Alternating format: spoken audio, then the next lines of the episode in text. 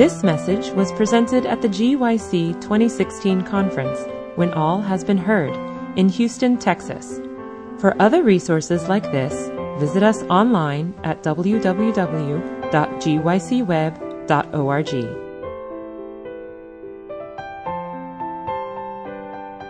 Well, good morning, everyone. I guess we better begin because our time's real limited this morning.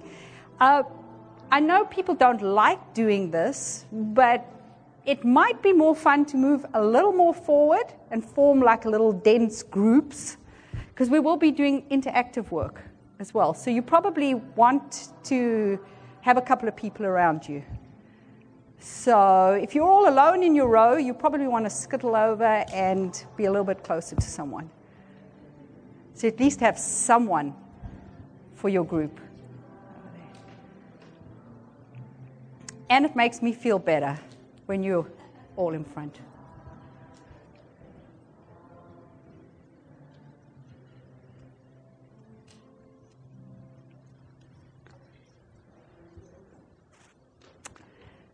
So, uh, welcome everyone again. I got to meet some of you, uh, other folks I didn't get to meet yet, but I look forward to, to getting to meet each one of you. Uh, how's the accent? Are you understanding me? Okay. If I say something funny that you don't get, I'm used to it. You know, just sort of a little wave, and then I'll repeat it, or we'll get someone to translate it for you. Okay? All right. Uh, let's begin with prayer.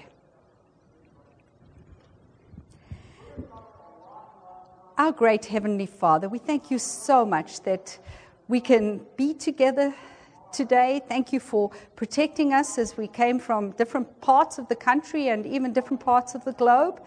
Thank you that we have the privilege of being together. As we study, as we explore this great gift that you've given us, I want to pray for your spirit to be especially close. Uh, open our minds, open our hearts, and may each one of us find what we need. For we ask this in Jesus' name. Amen. Amen. Okay, for all the folks that are coming in, come on in. I'm encouraging everyone to come up front. It's much, very cozy up here and uh, kind of snug. Right, a little bit, if, if you're curious about the accent, just a little bit about myself. Um, my name's Chantal Klingbeil. I work for the Ellen G. White Estate. It's a real nice place to work. And if you ever get the chance to, to visit Washington, D.C., come along to the GC building and come down to the White Estate. You get to hold, well, a replica of the big Bible that Ellen White held in vision. We've just opened a real state of the art kind of museum interactive. Have any of you been there, by the way? Okay. Am I promising too much? No? Okay. It's, I think it's really cool. So come on and, and visit us. Um, yes, the accent. I'm South African by birth, and that's where I grew up and went to school. And there I met a wonderful foreigner. I met a German and married him. That's the Klingbeil part. And then we went as missionaries to Peru, uh, where two of my girls were born. And then we went to Argentina, where another girl was born. And then we went to the Philippines, where no one was born.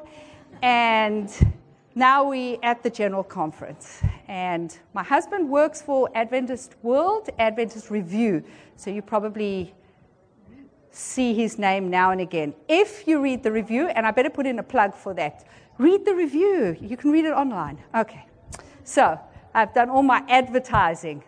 So now we want to meet the prophet. As I said, this is an interactive, this interactive seminar. Let's see how technologically interactive it is. Uh, yeah, it doesn't look that interactive right now. You know, if I turned it on, it might work. Still nothing. Okay, we'll do it the old fashioned way. So let's begin. Now, nothing's happening. I'm sorry. let's see what's happening here. There we go. Let's begin with some warm ups. Uh, as I said, you want to be with someone or with a group. Okay, so turn to the person next to you, or if you're three or four, this is your little warm up exercise over here. And here's your question Would you have liked to have Ellen White as a friend? Why or why not?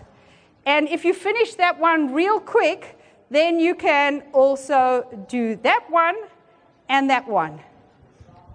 All right? So turn to the person next to you and tell me why or why not you would have liked to have had Ellen White as a friend.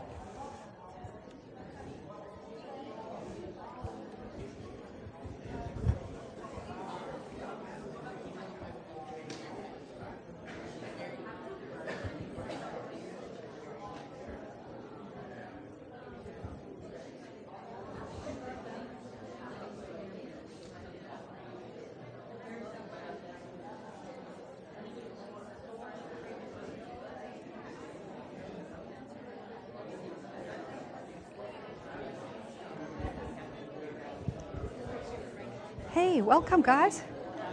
We we just discussing together in a group. Um, if you would liked Ellen White as your friend, why? Why not? Guess what her favorite color is, and what you think her favorite dessert was.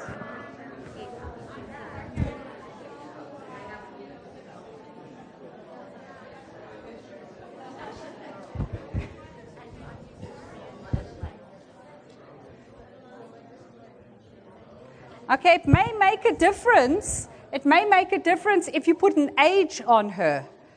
Maybe if you would have liked to have had her as a friend at seven, when she was 17, or when she was 45, or when she was you know, 79, you may, that may change what, what you would say there. But, uh, okay, I'll give you another minute.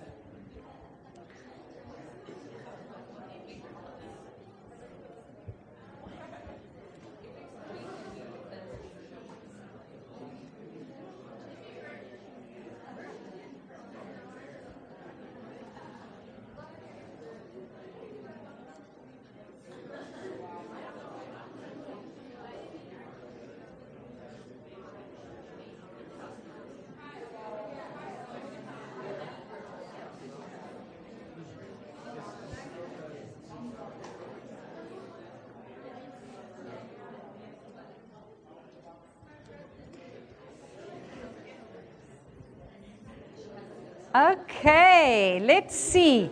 Let's see. How many of you would have liked to have been friends with, with Ellen? Well, I guess you picked the seminar. All right, how many of you are not quite sure? All right, you're the honest people. You're the honest people. I must admit that, you know, she was a very different person to what I am. And I've been uniquely privileged uh, working at the White Estate. What I particularly enjoy is reading her diaries because I think you see a person very differently when you read their diaries and personal letters. And the more I'm reading these, the more I like her. The more I like her, the more I can identify with her.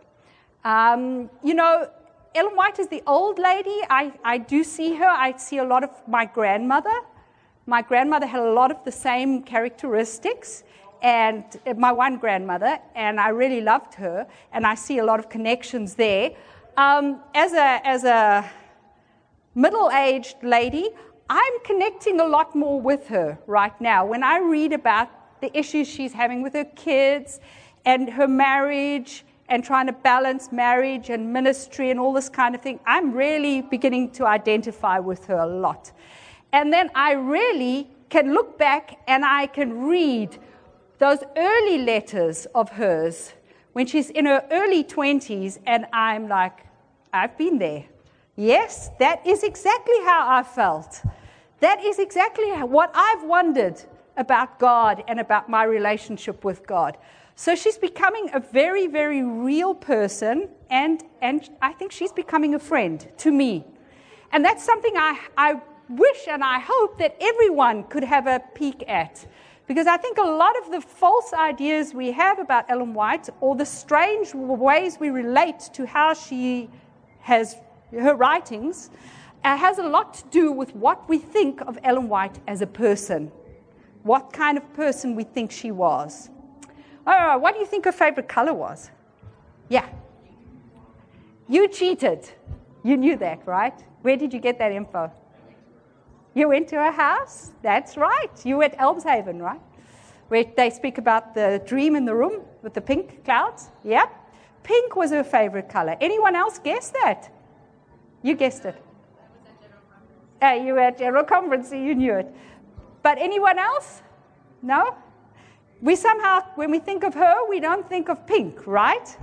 You think of black, or you think of uh, navy blue, or uh, some sort of dark, dismal color. But she is a very bright, vibrant person. She loved pretty things. She loved colors. She loved flowers. She really loved flowers very much. She wore bright clothes. Um, we always think of her as wearing black or navy, but we know in her diaries, like every other woman, she spoke about her clothes. Now, back then, you got uh, normally one outfit per year that you'd have made up. Okay, so you had in circulation probably three or four dresses, would be your entire wardrobe. For men, it was about the same. You have your good one for church and for, you know, weddings and funerals and, and all that kind of thing. You have your good one. And then last year's good one becomes your visiting, uh, going shopping dress. And the year before's one is your work dress and your work clothes. So that's the way things worked. You didn't quite have the variety that we have. So it was a big choice each year was what you, how you were going to make your dress and what fabric you were going to choose to excuse me, to make your dress. So that was big deal, and she would record in her diary how she'd found this on special, and it was just so beautiful, and she was going to have so and so help her make it up, or she'd do it herself. She often got help, uh, and she was going to do it like this and like this in, in her diary. And we know she wore bright colors. She enjoyed wearing, uh, you know, you think of Little House on the Prairie, calico prints, that she used a lot of. Um, and she had greens, a very, very vivid green we have recorded. You don't think of her, dressed in a, an emerald green, quite a nice bright green. Uh, we get the idea of dull clothes from, from her photographs, which of course are all black and white, so we don't see the color. Also, her husband died in 1881. And that was, of course, in the middle of the Victorian era. And what did you do in the Victorian era when someone died? You went into mourning. And people died a lot, so you went into mourning if, if it was a close relative. Um, it would be three months to a year of mourning. Uh, if it was a more distant relative, uh, it would be three months. And you wore black for that time period to show your respect and to show that you were in mourning. If it was your husband or your wife, you would go for one year in black. So that was kind of tradition back then. Then, for a woman, after that period of mourning, if you went back to wearing bright colors, it meant you were available, that you were ready for a proposal and you wanted to get married again. Ellen White, after her one year, she went out of her black into browns and navies and dark colors. Why? She didn't want to get married again. So she stated that by the clothes that she wore. However, she did have a marriage proposal, but uh, she said no. Okay, what was her favorite dessert? Anyone? Apple pies, we have some apple pies going here. Have you been to Elmshaven? Have you been to GC? Are you just guessing? All right, tell us what it was. Rice pudding? No. No rice pudding. Yeah, okay. Cookies. Cookies. No, she did bake cookies. And there was rice pudding. Who, who said rice pudding? Yeah, that's on the menu. We have from Elmshaven, we have menus. So we can tell, we also have grocery lists. So we can see what things got bought, uh, which is really interesting for historic purpose. Anyone else? Ice cream. You know, we don't have a record of her making ice cream. We know that it was made sometimes at picnics, um, but we don't have a record of her actually making it. It was a big deal to actually make ice cream. We, we know in Elmshaven she had cream, they used cream, they had a cow, but actually making ice cream. Um, lemon pie was her favorite dessert. She liked the lemon pie with the meringue on the top, the fluff. That was her, her favorite dessert, which is, of course, an interesting, uh, an interesting aside. Okay, a little bit about her, a little bit about Ellen as the person. A little bit about Ellen as the person. You all know she was one of a twin, right? And unfortunately, that's kind of the earliest picture we have of the twins, which is not very early at all. Any idea why people looked so grumpy in photographs? They weren't allowed to smile? Right. The film exposure took a long time, sometimes up to two to three minutes, especially the earlier pictures. It, exposure was a long, long time, and you had to sit absolutely still for that time. You couldn't blink.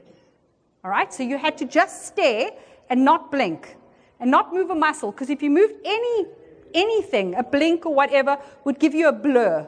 And pictures were very expensive to do. So when you went to have your photograph taken, it was big deal, and they normally strapped you to a contraption, a wooden contraption they would actually tie you to it, tie your neck to it, uh, so that nothing would move even slightly. So I guess people often look pained in the picture because they probably were in pain by being strapped to this contraption, and then you've got someone shouting at you the whole time, Don't move, don't move, don't move. You, you, you're moving, don't move, don't move. For, for a minute or so before click, it goes. So they told you, Don't smile, just stare and concentrate on not blinking. So I, I think if you try that, uh, most people look actually fairly cheerful under the circumstances. You can also imagine that if you tried to hold a smile for a minute, you'd have a snarl, and it would look pretty scary at the end of a picture if you got this grin. So, so that's why people look particularly grim they improve as photography improves. It's very interesting because when Ellen first is married, uh, we're looking at 46, 47, 1846, 1847. Photography is really in its infancy, and it's very expensive to do. The technique is diffi- difficult, and throughout her life, photography just improves technology does in general. It just sort of, I mean, she hits the Industrial Revolution, she hits big time changes in society, but photography improves. And we get better and better and better pictures of her coming out, and she looks more relaxed as well. People start looking better, but by then they're old and they have no teeth as well, which, uh, of course, is a problem. So we have Ellen and, and her twin sister Elizabeth. They come into a family that's already pretty big. Um, they have six siblings, older siblings already. So it's a big family. They're the only twins. And by all accounts, they were, they were happy. Uh, happy family, not a very well to do family. Uh, you know, working hard. Father was a hatter, made hats. Uh, so her childhood, her early childhood, seemed to have been, seemed to have been a good one. They had, uh, she wasn't called Ellen at home. Anybody know what she was called at home? Because, I mean, people don't generally or aren't generally called by their full names at home, right? You've got your terms of endearment, your nicknames. Well, anyone want to guess what Elizabeth's was? Lizzie. They called her Lizzie. And in her correspondence with her sister, it's always Lizzie. And what was Ellen's name? Ella. Ella. One of her granddaughters is named that afterwards as well. But Ella was her, her nickname. So it was Ella and, and Lizzie. Um, then, of course, there was the big turning point for her. When you have an accident as a child, or when you have some big thing happen to you, it will leave its imprint. What happened when she was nine? All right, did you all hear that story back at school? You didn't hear the story? She's on her way somewhere. It's obviously not back from school because if we look at the map, we can have the exact spot where it happened. But she and Lizzie and another school friend were walking back from wherever they were walking back, and a school, a bigger schoolgirl, because remember, these are one room school houses where you have all different grades together. So she's nine years old, so she's in the third grade, and this big girl, for some or another reason, is angry, is upset, is shouting at them. So they decide not to pick a fight, they're just going home. So they're making a run for home with the big girl chasing them. And Ellen turns around at some point to see where the big girl is.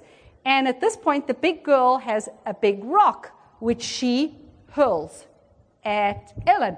I like to say uh, that big girl must have had brothers, and she must have been used to playing baseball with her brothers because she obviously had quite a swing. Or perhaps the angle just caught Ellen really right or wrong, but it hits Ellen full in the face and breaks her nose and breaks several bones in her face. Um, she, of course, falls to the ground unconscious.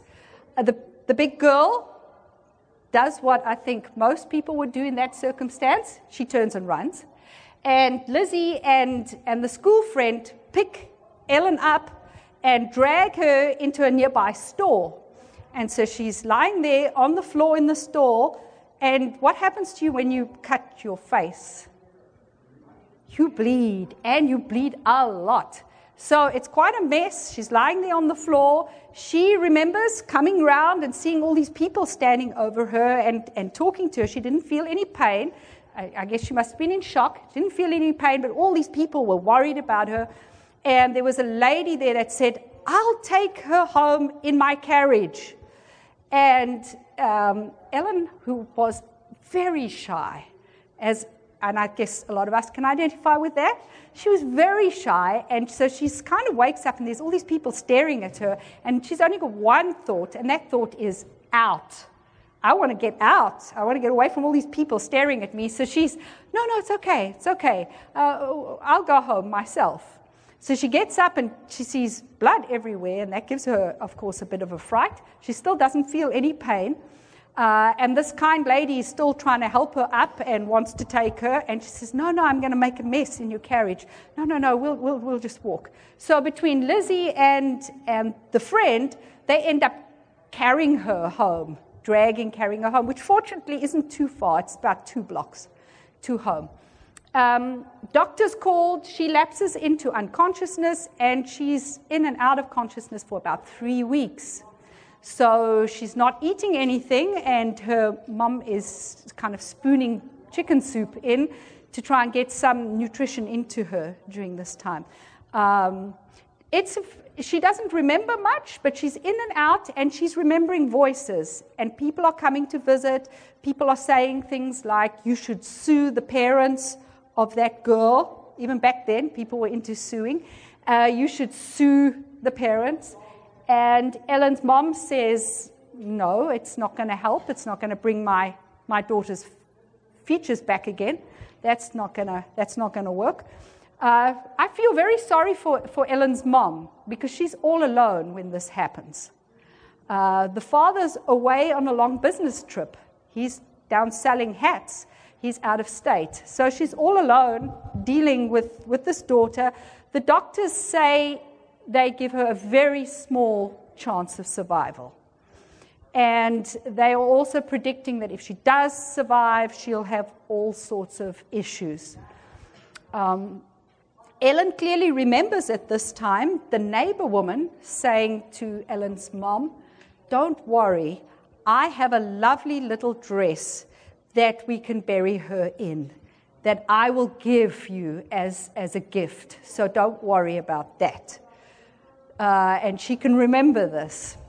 When she, when she comes eventually, after being in and out of consciousness for, for, for a long time, when she eventually does regain consciousness, she realizes she's very weak and she realizes that visitors she, have, uh, she has all show a shocked expression when they see her. And she wonders about that, so she calls for a mirror, a looking glass. And people are like, oh, okay, yeah, we'll get it later. Um, and they kind of avoid giving her a mirror because she must have looked pretty bad at this time. I mean, she's all swollen. If you think of all the breakages, she's all swollen and probably black and blue and green and, you know, whatever else. Uh, plus, uh, her features have really changed. Uh, when she eventually sees the, the looking glass and sees what she looks like, she gives a big fright. And I think we maybe the guys can't identify, but all of us gals can identify with that. I mean, we all spend enough time looking in the mirror, right? And that horror that she feels when she says, That's it. I'm ugly. I'm ugly now. You know, who's going to like me like this? I'm, I'm really ugly. Uh, this is a time of tremendous uh, personal turmoil for her, but it has its upside.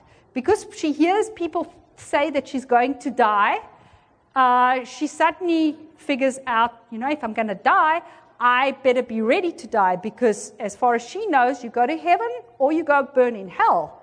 And uh, she definitely didn't want to burn in hell, but she didn't feel she was ready for heaven yet either. She knew that she had done bad things. Um, I'm pretty sure she and her sisters had had their fights, and she had been disobedient and she had done the other things that kids do. So she knew she wasn't good enough for heaven. Uh, so it was a real problem time for her. But it was also the time where, through her mum, she accepts Jesus into her heart for the first time. And she has such a peace that she says, It's okay. Whether I live or whether I die, it's okay. Jesus loves me. Jesus loves me. Doesn't matter what I look like, I'm okay. So that helps. That helps. She's eventually well enough to go back to school. And how do you think her reception was when she went back to school? What would you guess?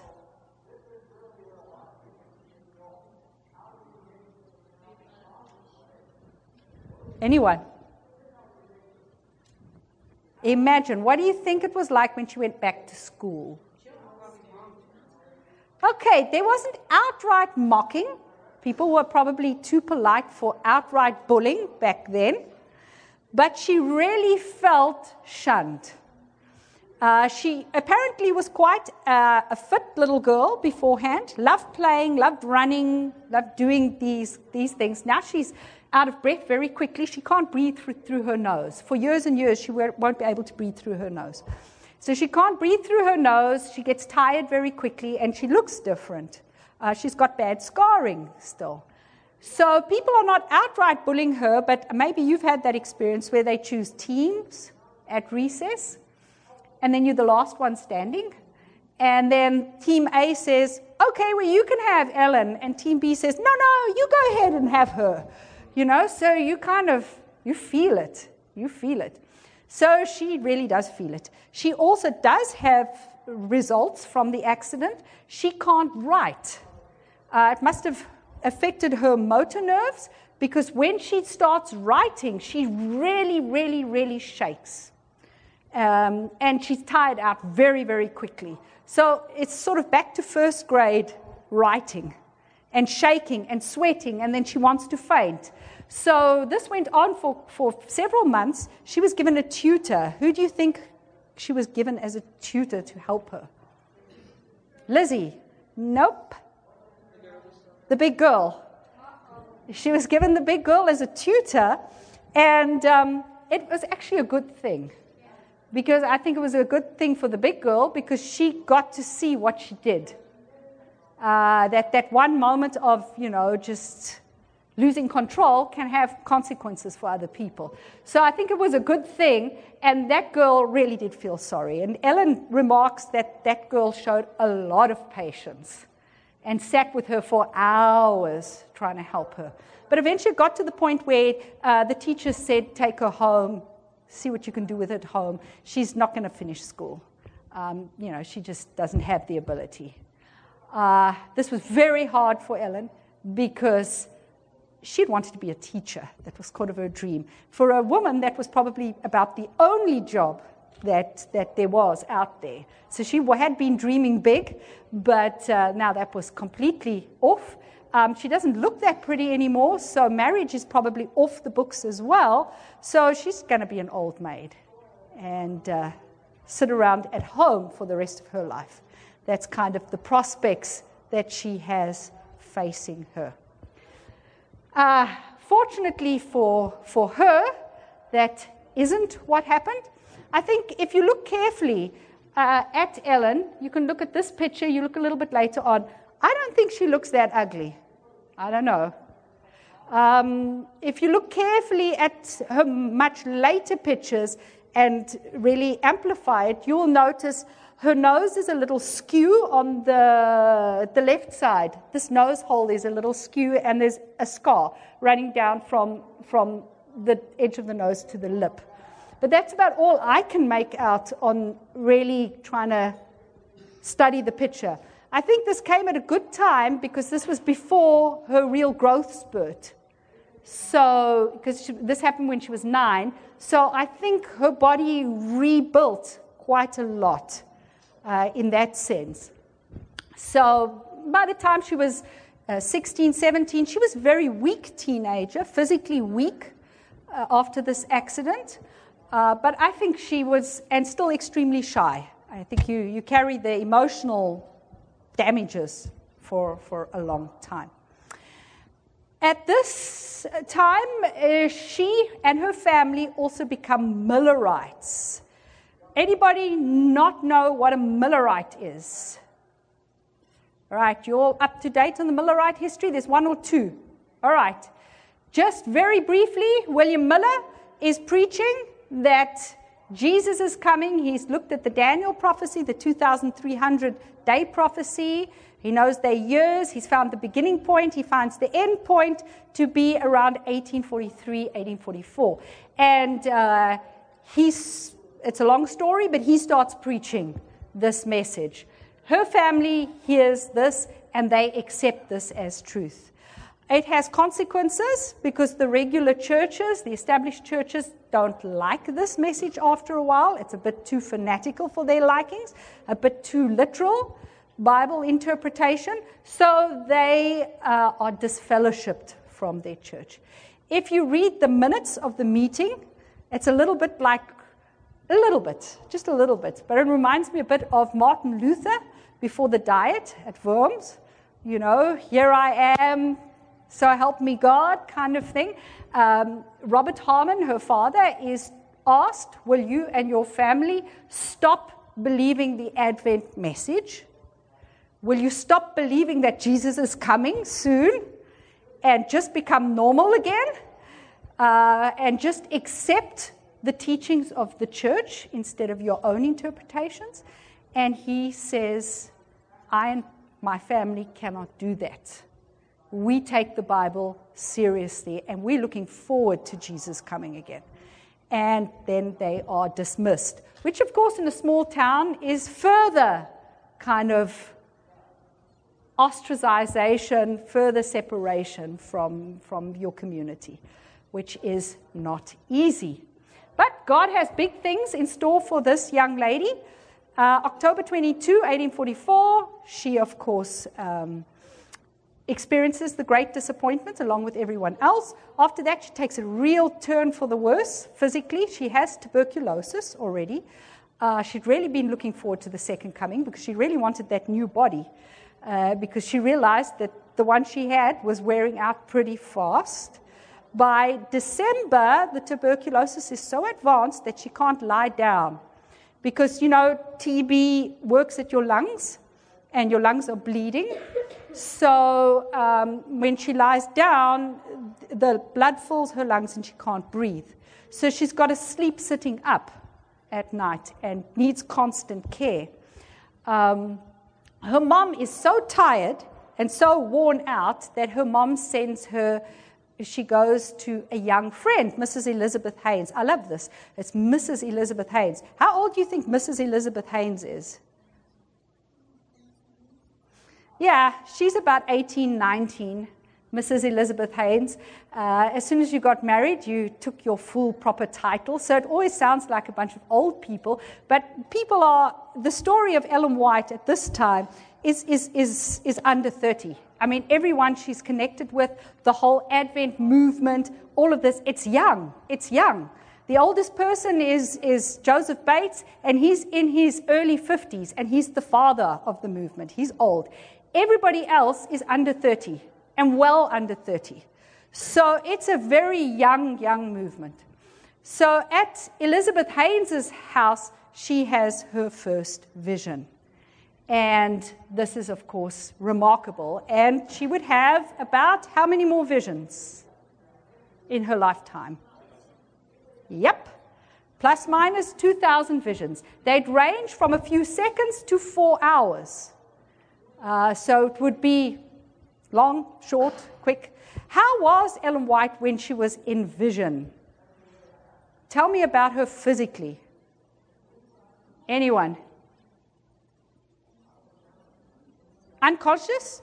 Yes, she was not conscious of her surroundings, of her real surroundings there.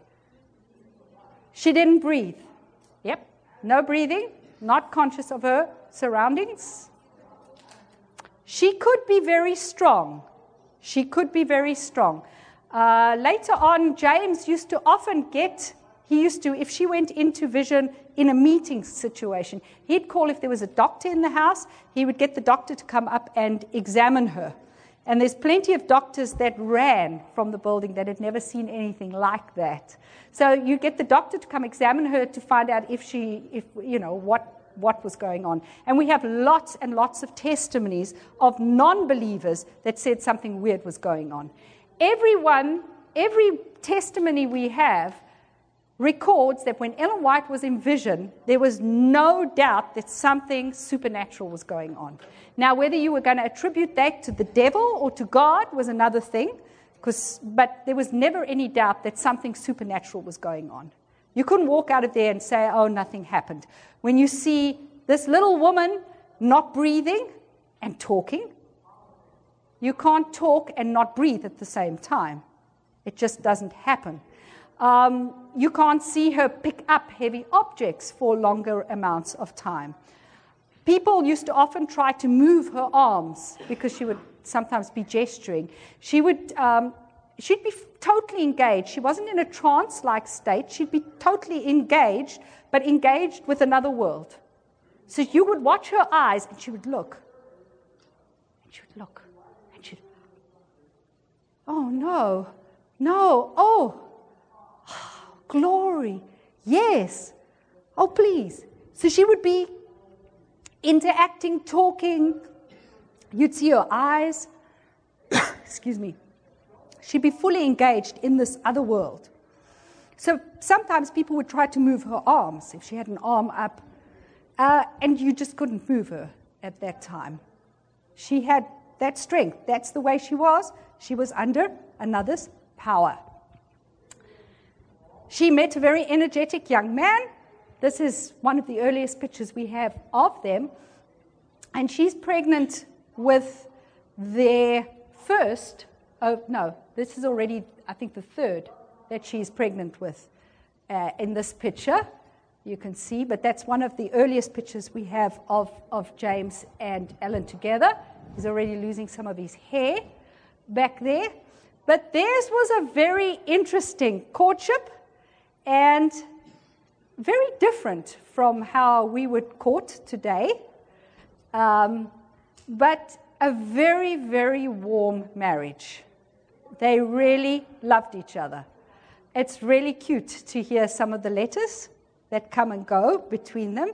You really feel like you're reading other people's emails, which you are, which you shouldn't be reading, but it's fun anyway.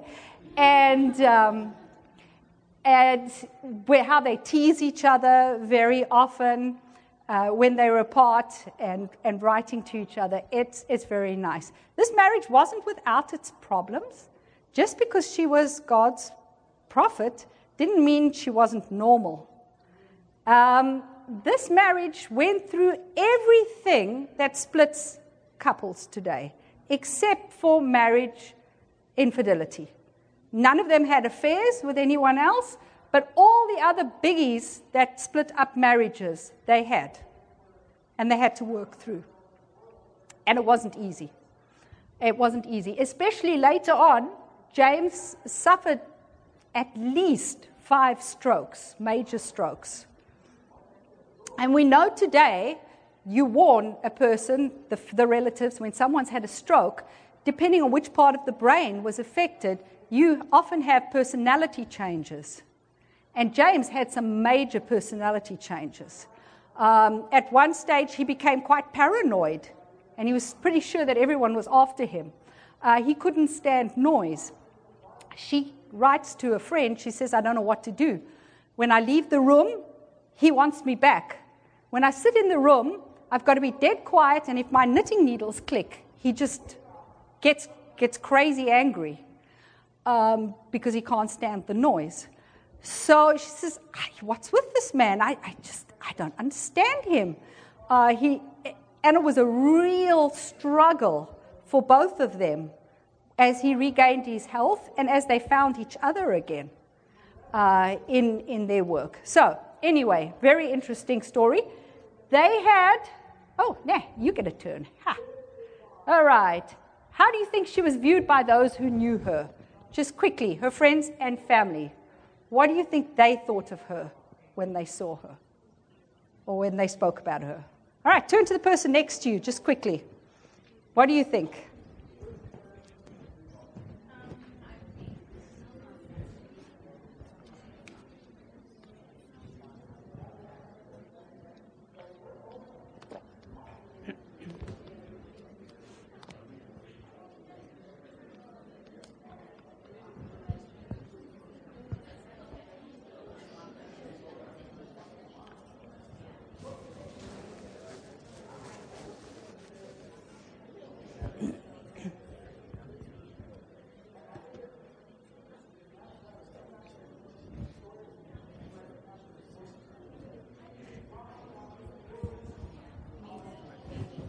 Okay.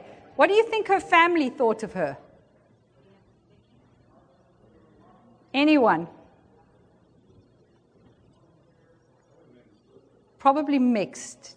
Do you want to say any more?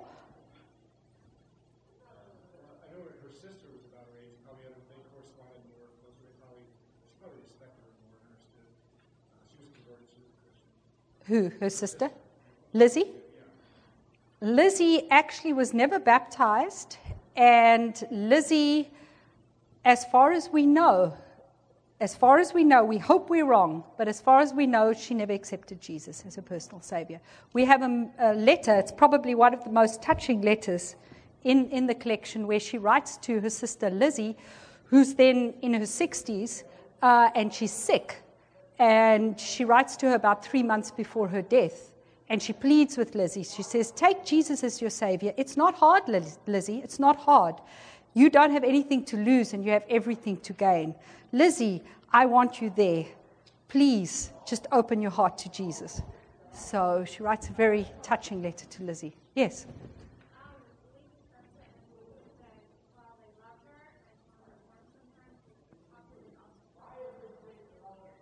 Okay, well, they loved her and and accepted her. They sometimes found her annoying and weird, perhaps. Didn't want to hear what she had to say sometimes. Okay. I'm pretty sure her boys felt that way because uh, she was a mother. And so I'm pretty sure her boys felt that way.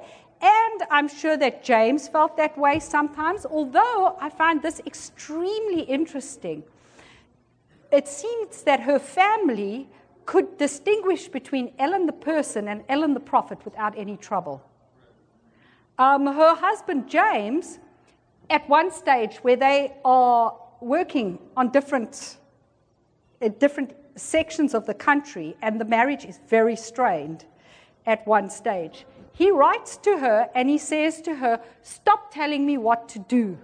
I have a good head on my shoulders and I can make my own decisions. And you know, she's saying things like, wear your warm coat because he's just recovered from the stroke, you know. Wear your warm coat. Don't forget to eat such and such, and you know, kind of wifey things. So he's saying, leave me alone. Don't bother me. I'll make my own decisions. Then he adds as a PS, he says, but if you have a message from the Lord for me, please deliver.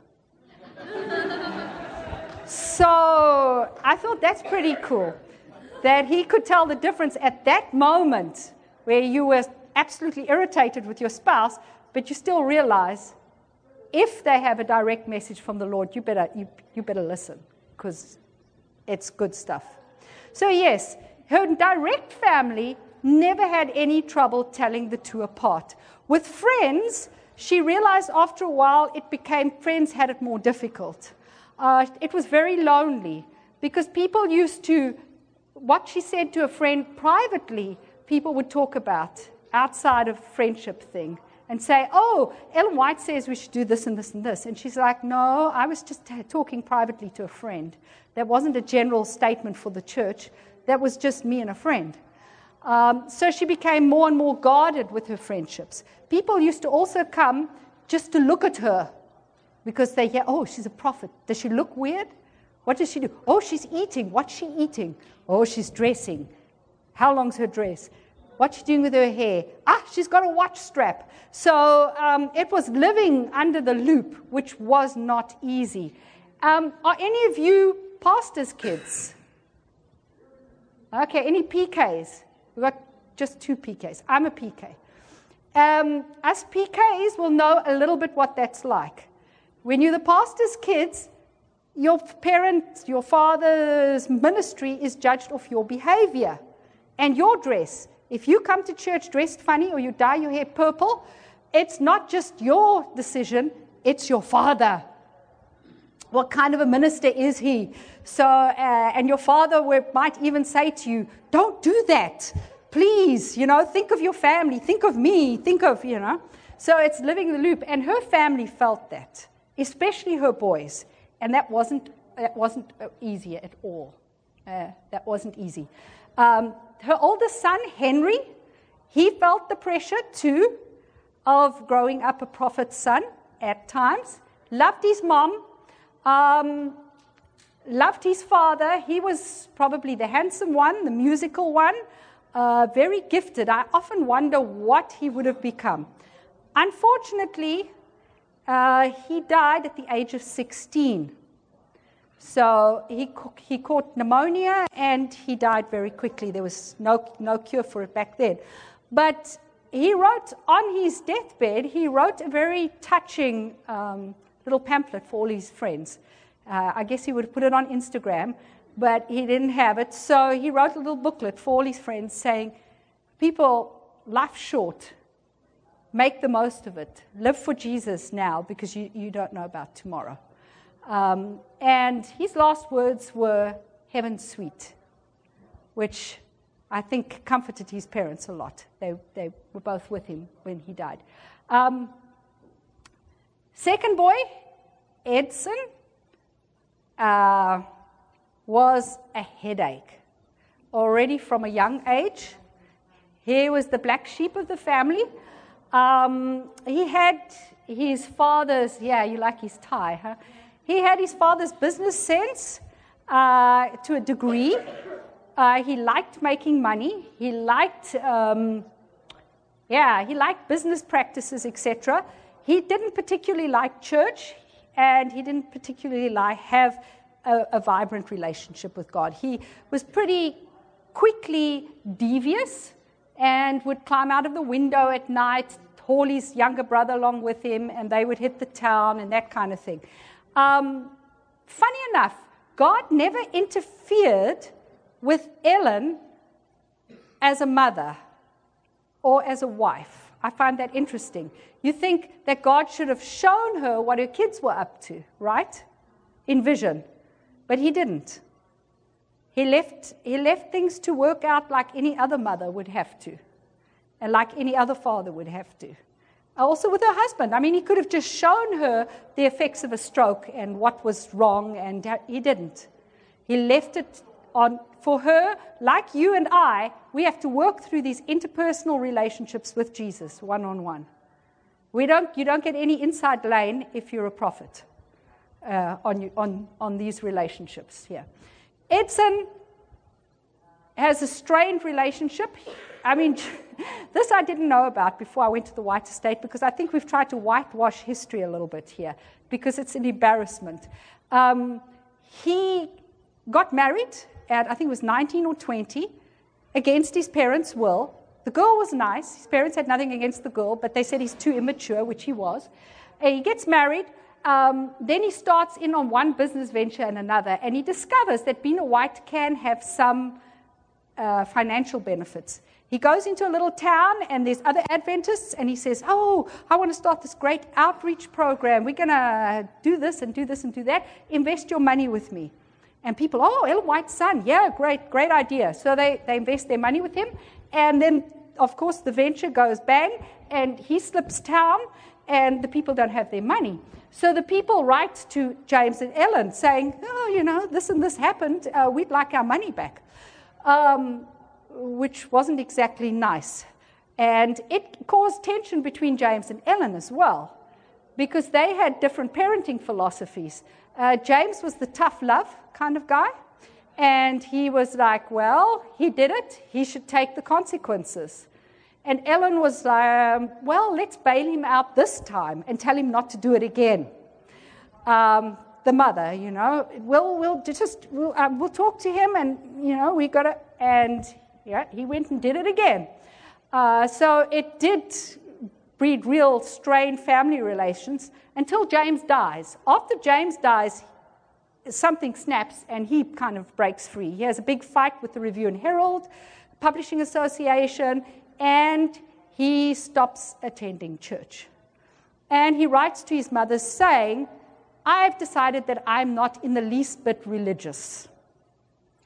Um, which is pretty devastating. You hear over and over and over in her diary how she wakes up at crazy hours of the night and can't sleep and is praying for, for, for her son, for Edson. So this really, she carries it for years and years and years. Him bouncing from one crazy thing to the next. When he is 43 years old, Ellen gets a letter saying, I've met Jesus. I gave my heart to Jesus. I, I, can't believe that I didn't do it sooner. Jesus loves me. I don't know why I never got it before, but He loves me. And um, Ellen writes back. She's ecstatic. She's happy. But you hear a little tone like, is this for real? Or is this another trick to soften us all up and get some more money out of us, you know? Uh, so you, you kind of just hear that little back, is this for real? It is for real. And Edson puts his heart and his mind and everything into service for Jesus. And he becomes, this is after the Civil War, no one wants to go down south. Ku Klux Klan is running around, making things difficult. Ellen White has said over and over that the, the freed slaves need education. They need someone to go down and help them because they're little better than slaves. Now they need someone to help them get on their feet. And this is the brave man who thinks up the plan of building the Morning Star, raises the funds, and then goes down the Mississippi into dangerous territory to work once he has actually accepted Jesus. Then there's little Willie. Willie grows up to be Ellen's, he's a very mischievous guy. We can tell piles of stories about him. Very mischievous. These kids are, are very normal children. Uh, did you hear the one about when they were in school? What happened the, with the teacher? Um, they didn't like their teacher, Miss Smith or whatever her name was. So he climbs into the, Willie climbs into the schoolroom window one day and he writes on the board, uh, let's see if I get it right. The devil went east, the devil went west, uh, and then he, he, the devil went east, the devil went west, then he dropped Miss Smith here, or something to this effect, on the blackboard. And um, yeah, he couldn't, it was the moral of it was that even the devil couldn't stand Miss Smith, so he spat her, spat her out here. And he writes this on the blackboard, and the next day at school, um, the teacher wants to know who wrote that. And of course, no one wrote that.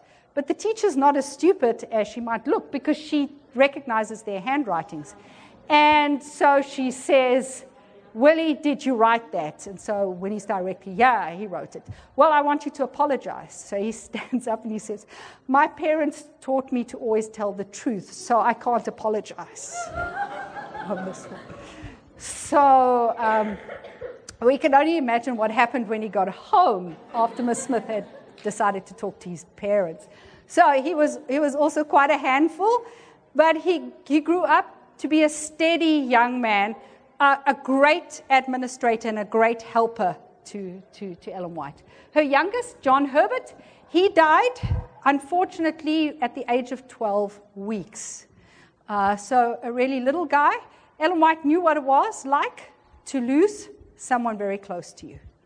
Uh, as a mother, I mean, those, especially the last week, I mean, they prayed nonstop over this little guy. Uh, and he showed no improvement, and, and he died. Uh, his brother died three years later. Henry, the oldest, died in 1863. And on, on Henry's deathbed, Henry said, Remember, heaven is sweet, but he said, Please, when I die, because he was in, in, Topsham, uh, Maine, he said, When I die, please bury me in Battle Creek next to my little brother. Because on the resurrection morning, I want to be there next to him first so that he has some family close to him first. So please bury me there, the, the big brother. All right, and we have the last picture of James as, as, as the old man. Uh, over here, he dies in 1881. Uh, he's just 60, so you aged quickly. I think his sicknesses and, and other health issues and work, the man really worked himself to death uh, in the cause that, that he loved back then. Um, and as I say, it was the marriage with issues, but they worked through it all. And when he died, for Ellen, it was like life stopped again. She said, How can I go on without him? Um, little did she know that would, her most productive years would still, would still be ahead. There'd be time in, in Europe as a missionary, and of course, time in Australia, Sunnyside, as a missionary. And then finally, uh, several of you have visited Elmshaven, where she died, where she slipped and fell, broke her hip. And then it, that was in February, and on July 16, uh, 1915, she actually died. Anybody know what her last words were? It's always interesting to know what a person says on their deathbed, right? Expect it to be something profound. Anyone? Yes. Yes. She quotes. She quotes scripture. Her last words are, I know in whom I have believed.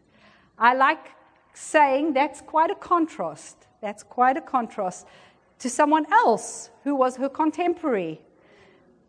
Charles Darwin writes his book right about the same time that Ellen White does her first edition of The Great Controversy. Interesting connection.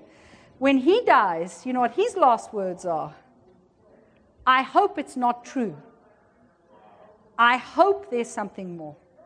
And she, on her deathbed, says, I know in whom I have believed. He's hoping that what the evolutionary theory isn't true.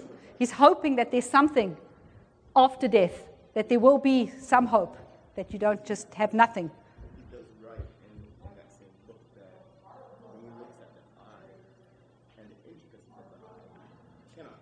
in evolution.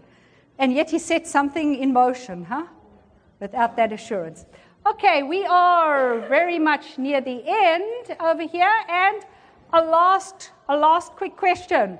What do you, would it be important to know or think of Ellen White as a real person when you're reading, your, reading her books.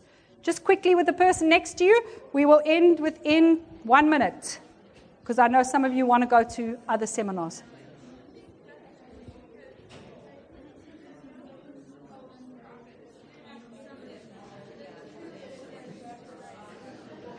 I'm bringing just another one just. Oh, yeah, that would be great. Thank you. Okay, here we go. It would be important to know that Ellen White is a real person when you read her books, when you connect with her. Right, just a quick advert. The next one is more hands on. We look at inspiration and what it was like to have a vision. All right, and how inspiration works. Thanks for coming. This message was presented at the GYC 2016 conference, When All Has Been Heard, in Houston, Texas. GYC, a supporting ministry of the Seventh day Adventist Church, seeks to inspire young people to be Bible based, Christ centered, and soul winning Christians. For other resources like this, visit us online at www.gycweb.org.